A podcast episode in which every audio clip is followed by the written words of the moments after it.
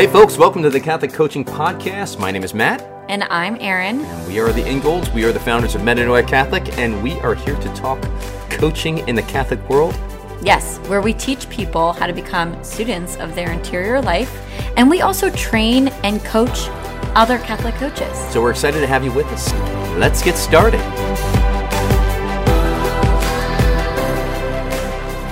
Hi, friends. Hello, welcome back. We are so excited to have you here with us today. We're going to be talking about something really fun. Lately, I've been coaching um, a lot of people who are single and Catholic and want to be married, and there's just a lot going on inside their heads. And so we've been coaching them on things. And what I want to break down for all of you today, you don't have to be single to listen to this podcast. This actually kind of applies to everybody. But I've noticed actually a lot of common myths that Catholic singles believe. But I'm gonna I just picked three here today and we're gonna discuss these. We're going to pop these myths. Yes. We're going to, we're going to be curious about these myths. Uh, chances are, especially if you're single right now, you might believe one of these if we've got them. Uh, and so, um, yeah, just be curious with them. I'm kind of curious. I'm coming to this cold, right?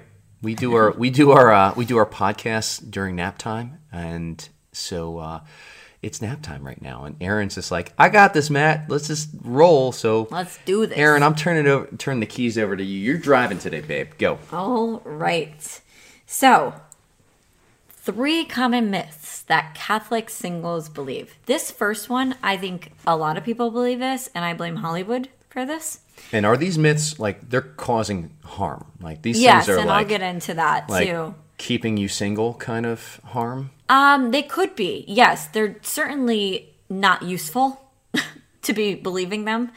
Um, they could be keeping you stuck or stagnant or really powerless to f- feel a really strong emotion of powerlessness, um, which actually doesn't ever serve us. If we were to insert that feeling or emotion into our models, which if you haven't learned, listened to that podcast, Episode 12. Yes. Go back and listen to it because I'll be kind of discussing models even in this talk today. Um, but if you insert that into the model, it probably does not lead to very good behaviors, that emotion of powerlessness. There's probably a lot of hiding and withdrawing and just, you know, feeling distant and cold to others. So, this is, we're going to dive right into this. Do it, babe. The first one, like I said, I blame Hollywood for this. Um, it's called the soulmate myth. Where's my soulmate? Oh, he's my soulmate. Yeah. This also can be like interchangeably used with like the one, and I say that with quotes, like I was made for one person, right? Well, I just recently realized that the word soulmate is actually of pagan origin. Sorry, guys. Wah, wah. Uh-uh. Just because soul is in there doesn't mean that it's heavenly. Yeah. So listen to this. It's founded in theosophy. I don't know what it is. It's Yeah, it's kind mind of a new agey type of esoteric religious movement. Um, they believe that God created androgynous souls. So that's neither male nor female. Well, they're androgynous in that they're both. So they have like half male, half female, right? Ooh. Right. and they think that at some point the soul splits into separate genders and they go through life or a series of reincarnated lives to find one another so that they can fuse back together. And when you find your soulmate, that is what's happening. You've lived probably ah. hundreds of reincarnated, li- So that's why men have nipples. Got it. That answers the question, folks. We got it now. Yay! So, yeah, so we don't believe that as Catholics. Actually, Matt, I'm going to have you take the lead a little bit here for theology of the body because that is like not theology of the body. How is that not theology of the body? Well, folks, yeah. So, so, um, a lot of the time there's this confusion that we are um, that matter doesn't really matter, that the body itself has been something that's kind of cast aside, and it's really about uh, Christianity is about focusing on the spiritual life. Well, uh, the reality is that we are um, the body makes visible the invisible reality of, of the interior life of the invisible spiritual life and so a male body is making visible the invisible reality of a male spirit okay mm-hmm. so men are not our, our spirits are not something that's androgynous. Our spirits are, are, are also male and female, but they're so intimately intertwined with spirit and body that we can't. It's, it's difficult to even talk about the two. You know, one of the reasons we talk about the two is because at death there's a separation of body and spirit. So there's mm-hmm. what Christopher West would always call this cosmic obscenity, right? The separation of body and soul was never meant to happen. But here, we're not angels, right? We're not animals. We are incarnate spirits. We have. Uh, we have bodies. And the male has a male spirit and the female also has female body also has a female spirit. Mm-hmm. so matt why do you think i'm just going to ask you because you're you know i think i'm, I'm just interested in what you would have to say. Mm, okay. So why do you think this idea of having a soulmate could be not useful or even destructive? Well, first of all, I mean, the idea that there's this one person that's out there um, and we have to find this person, it there's really not a whole lot of responsibility on us, therefore, to mm. um, to to grow in any sort of virtue. Mm-hmm. Like entering into relationship is no longer about helping one another to grow in, in virtue and become the best versions of themselves. It's now like I am incomplete and I need to be kind of like Jerry Maguire. You complete me, mm. right? And so I until I find that person, I, there's just this ache that is there. And certainly there's an ache, right, where you're longing for your spouse. But it can lead to a, lead to a false sense of once I find this person, mm. then I will be complete. And that's not that's not what marriage is all about. I'll tell yeah. you that. Which is yeah, it, it, and that could lead to idolatry. And like I know that's broad strokes painting, right? But still, it's if you think somebody else is going to complete you, one hundred percent, you are dancing on the line of idolatry. Right. Right. The other thing I don't like about this is it removes the element of choice. Right. Yes. Uh, it's and love always requires freedom. Right. If we've got a soulmate that's out there, that means that like we don't have the option to like not choose them. Like that's it. That's all we get. And mm. so, um, and and also I think this the concept the big problem with this concept of soulmate is that it's like when i find my soulmate then everything is perfect right and so mm-hmm. as soon as the imperfection or the flaws show up in a relationship which is really what marriage the gift that marriage is it mm-hmm. takes all of our of our vices and it brings them to the surface so that they can be purified right mm-hmm. and this is where you know i will make him a helpmate right mm-hmm. this is where the wife is is really the helpmate uh, in the relationship, and vice versa. The man is certainly the helpmate to his spouse in this in this capacity as well. Um, then, if if we don't understand it as such, then as soon as we start to see that there's some sort of imperfection, we just say, ah, well, this person is not the one, and mm. we start searching again for somebody yeah. that makes us feel that you complete me emotion. And yes, it's just guess they just weren't my soulmate, right? That's yeah. what you hear. I agree with you. I think it's very, it can be very destructive because it's almost like a high risk game of chance. You know, it's like, what if you don't meet your soulmate? Like, are you just like destined to like a really miserable life? Where, no, like you're going to be living a miserable life if you have miserable thoughts.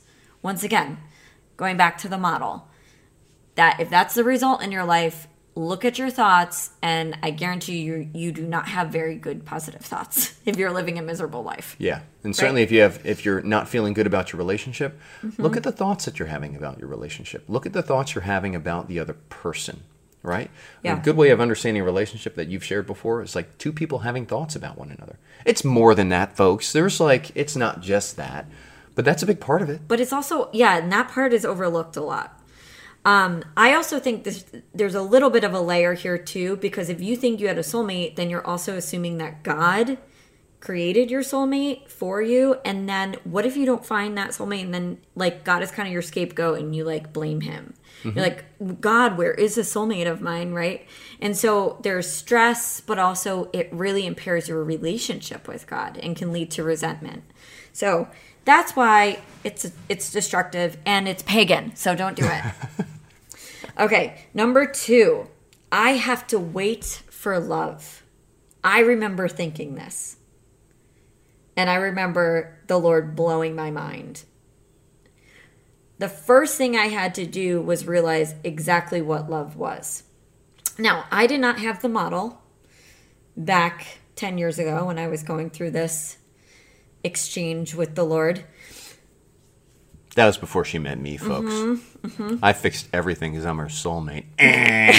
wrong. But um so i i had this thought. I have to wait for love. Like like love is just gonna happen upon me and it's gonna make my life so much better and like i have no choice in the matter right now. And so this is also an abdication of like of my own responsibility once again. So first we have to ask ourselves what is love matt do you know what the definition of love is to will the good of the other, according to the Catechism of the Catholic Church. aha so if we were to put that in For the other's sake, folks. yes Like that caveat. and for God's sake too. Um, if we were to throw that in the model, where would that go? Because I think a lot of people think love is an emotion.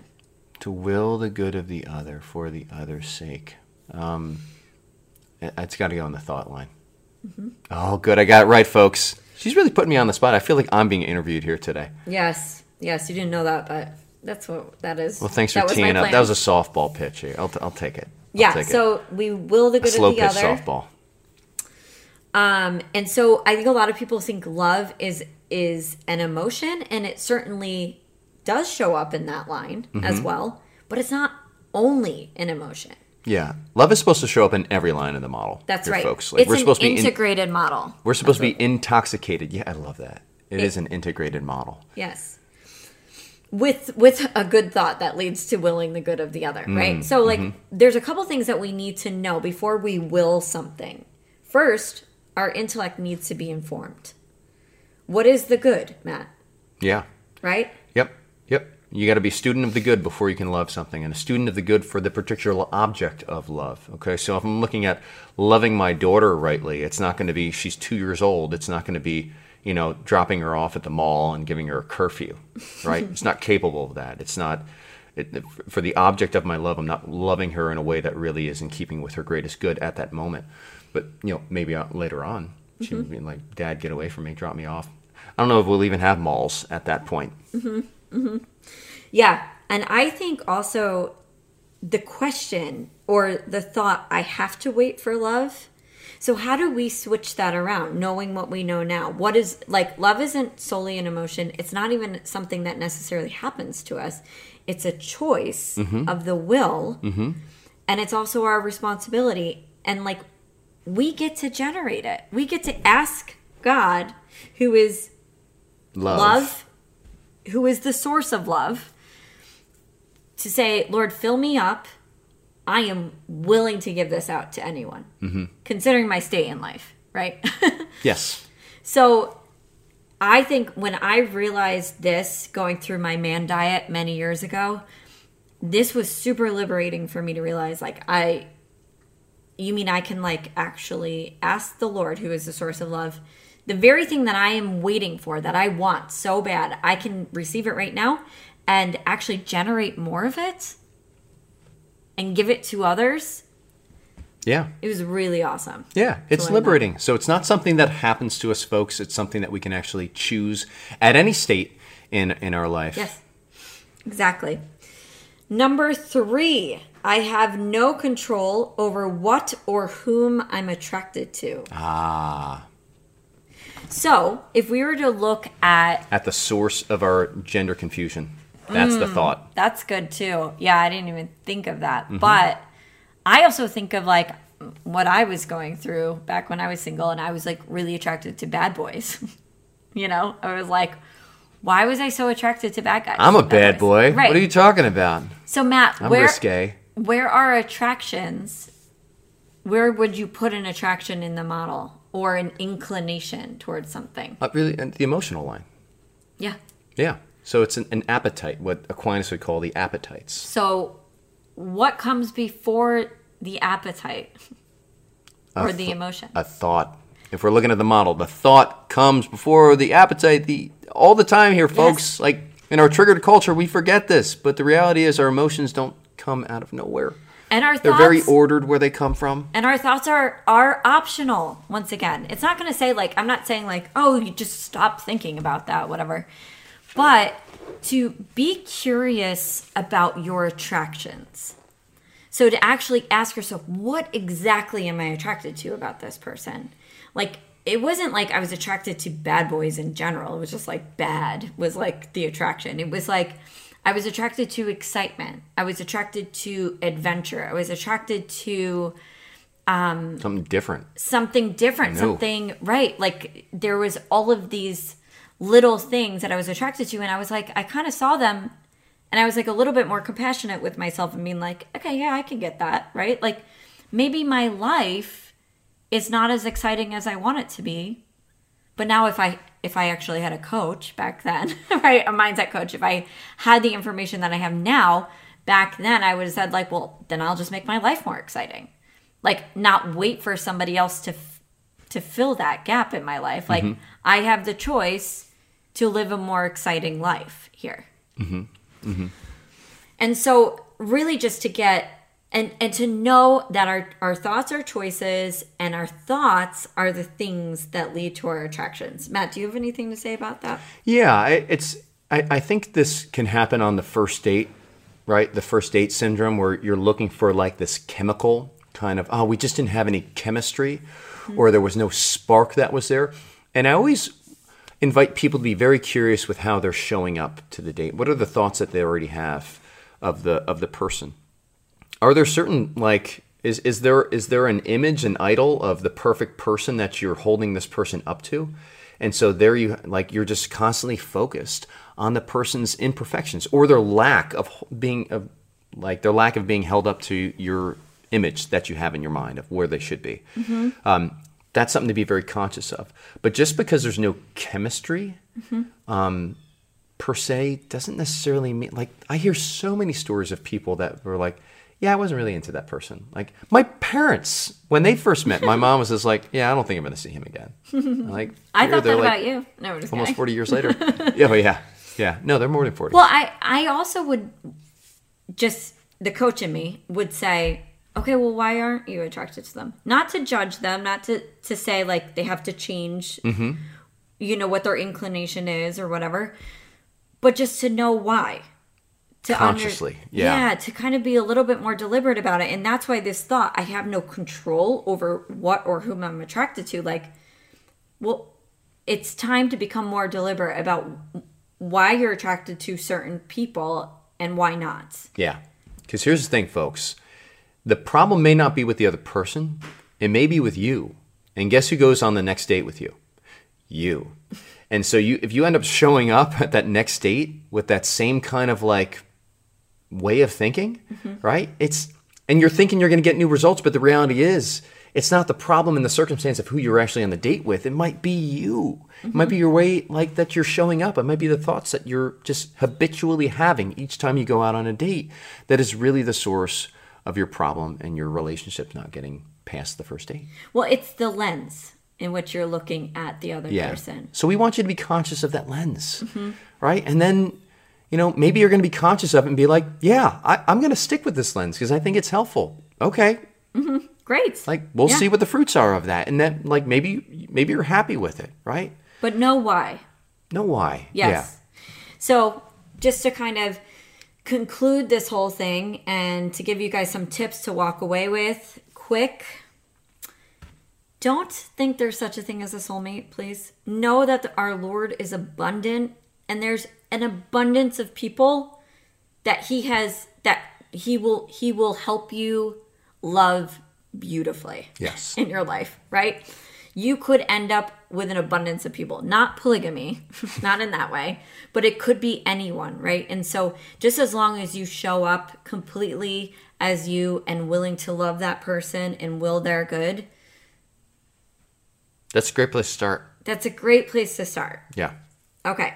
No such thing as a soulmate. You're a pagan if you believe that. I'm just kidding. Number two, um, the I have to wait for love. Know that you have the ability to pray for love right now, to pray for the Lord to increase the virtue of charity in you, to infuse you with that. It can increase, and you can choose to love somebody right now. And it may not necessarily be romantic love here, folks. Yes. Like, don't like reduce love to just like mere eros or just the romantic love. Like, there's so much more. There's so many more depths of love that our English language doesn't really capture with this one word, love. Right. So, be a student of the different types of love, and show up in those different types of love. One of my favorite types of love is filial love. I think it's really, really um, tremendous. And like, that's something that you should never stop growing in when you meet whoever your spouse is, right? I see people do this all the time. My sister, my bride, Song of Songs. Yeah, but I also see people stop like hanging out with their friends when they meet their spouse or Oh. start dating someone. And so to have that balance, A, to be friends with the person that you're dating, to have that friendship there, but B, to not throw all of your friends away because there is a need for that love as well. Mm-hmm. And the third tip we're going to leave with you as a summary of this whole podcast. Sorry, it's a quick one. I have a call, but is you have control over what and who you are attracted to. Get curious about your attractions. Mm-hmm. There are thoughts behind them. Mm-hmm. And get curious of what those thoughts are and the very things, the aspects that you're attracted to. Yeah. And these things can be very sticky, folks. So when you dive into that, it's it's helpful to have somebody that can coach you through that. Like our interior life sometimes can be a bad neighborhood. You don't want to go walking around by yourself. So um, so just know that. And when you go through with somebody, a companion that's going through your interior life with you, you want to make sure it's somebody that also like has the capacity to kind of help you a little bit not somebody that's like not as far along the journey with you or even just like in that same place but somebody that can actually be your your guide right along there so Equally yoked. equally yoked Yes. but here we're really looking if you're if you're looking like we're looking for guides here folks somebody that's further along the path Oh, sorry. I you thought you were talking about someone to date. No, no, I'm, I'm talking about like really diving into like really understanding what our attractions in that. Like that's like that's getting some deep Mm. Yes. stuff. You know, that might be somebody where you're actually getting a coach, you're getting a spiritual director, you're getting a therapist that's involved with that. You're you have somebody that's a mentor for you um, that can really help you. Yeah, you need an objective set of eyes on your mind. Mm-hmm. And that is what I do as Yeah. a mindset coach. So give me a call. Cool. There it is, folks. All right, friends. Talk to you soon. Hope Don't be helps. pagans. Yeah. All right. Bye. Hey, folks, thanks so much for being with us. If you want to learn more about Metanoia Catholic and how to get coaching with us, go to metanoiacatholic.com. That's M E T A N O I A Catholic.com. Thanks so much for listening.